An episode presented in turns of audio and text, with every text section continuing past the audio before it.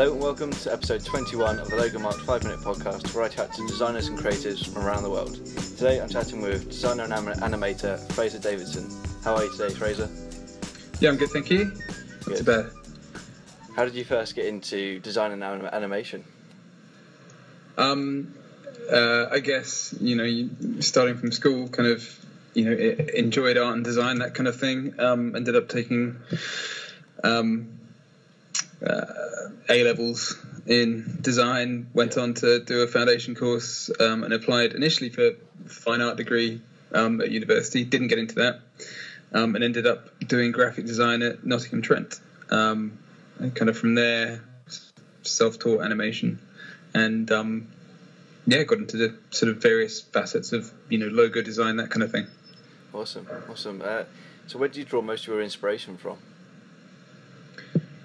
Um, oof, difficult question. Um, all over the place. Um, it it really depends on, on on the project. I mean, I think there are you know, the more you kind of go through life, the the more you sort of you know pick up the the, the sort of you see things, the tiny little leads that kind of you know stay with you until the right project kind of arrives and you know they occur to you and you think ah right yeah ah, that thing for this this thing for that like or that would be nice here or yeah that, that's that's kind of the way generally I think Yeah, I mean, you, have a beautiful, like, colourful and playful uh, website and style.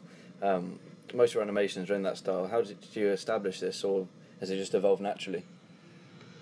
Um, it- yeah, it wasn't really the kind of thing I used to do. Used to work for um, uh, uh, an animation company called Mainframe. Uh, it was much more motion graphic based TV stuff. Um, uh, you know, we do a lot of work for MTV, sort of advertising, um, break bumpers, all that kind of thing. And it was a lot more kind of VFX oriented. Um, when I sort of went off on my own, I kind of wanted to focus much more on the kind of you know fun character you know explanatory kind of animation that we, we, we sort of do more of now. The, the sort of the thing with that is that the more of it you do, the more you're kind of that sort of recognized as your you know particular niche, and so you end up doing more and more of that work. So you have to kind of be careful to watch that, but but conversely, you that's, that's very often the road you end up kind of going down. So um, yeah. And you- you've worked with some big names as well. How how did you get to come with? To, uh, how did you get to work with those big names? Um, or I guess kind of in the, in the in the way that I just mentioned, like you do one you do one thing, it spawns a job that's similar. You know, a lot of our clients are um, sports based, uh, and those kind of jobs have come off the back of um, you know things we've done, like the Guide to American Football. That's kind of you know generated relationships with the likes of the NFL, um, Canadian Olympic Committee. Um, uh, we work with ESPN on lots of lots of sports related jobs. So yeah, it's kind of come off the back of those kinds of relationships. They they they build new relationships and Cool. So just people seeing your work and then other other companies picking up on it. Yeah. essentially yeah. Nice. Who's your design idol or animation idol?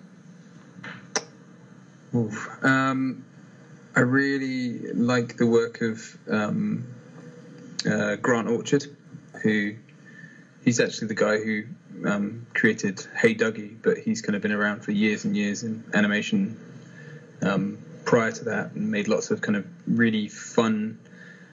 I guess the thing that sort of that I like about his work is that it's um, extremely, you know, fun and beautiful, but but extraordinarily simple.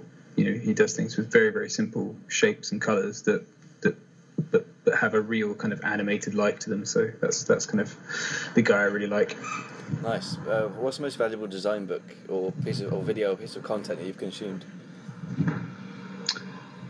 Um, oh, it's, it's impossible to say, really. I mean, um, God, I can't th- I can't think of a single piece off the top of my head. I mean, Yeah. I, let me think.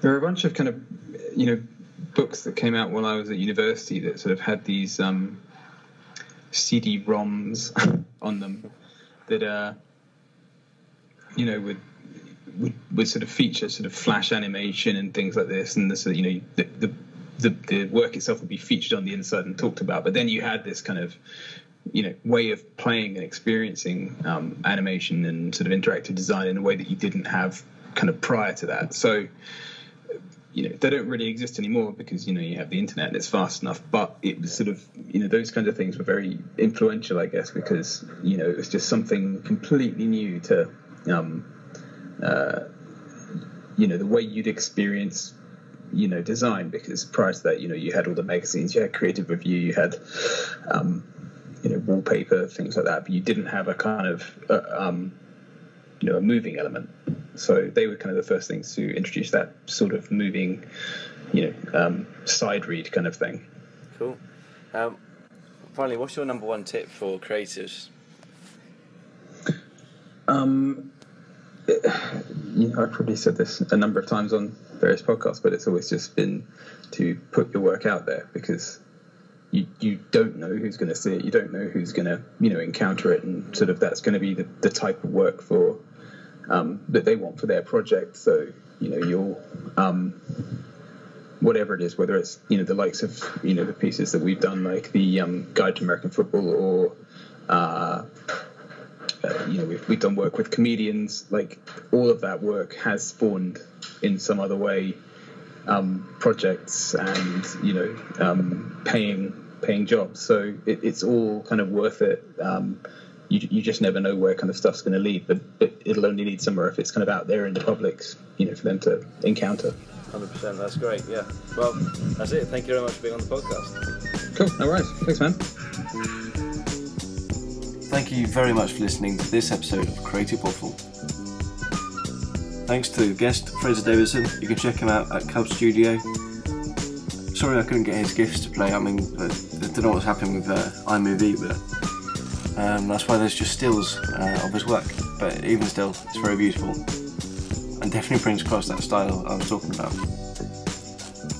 Go and check out his work on Dribbble, Fraser Davidson, or you can check out Cub Studio. And whilst you're on the internet, go check out bluedeer.design, creative hub of the Creative Waffle podcast.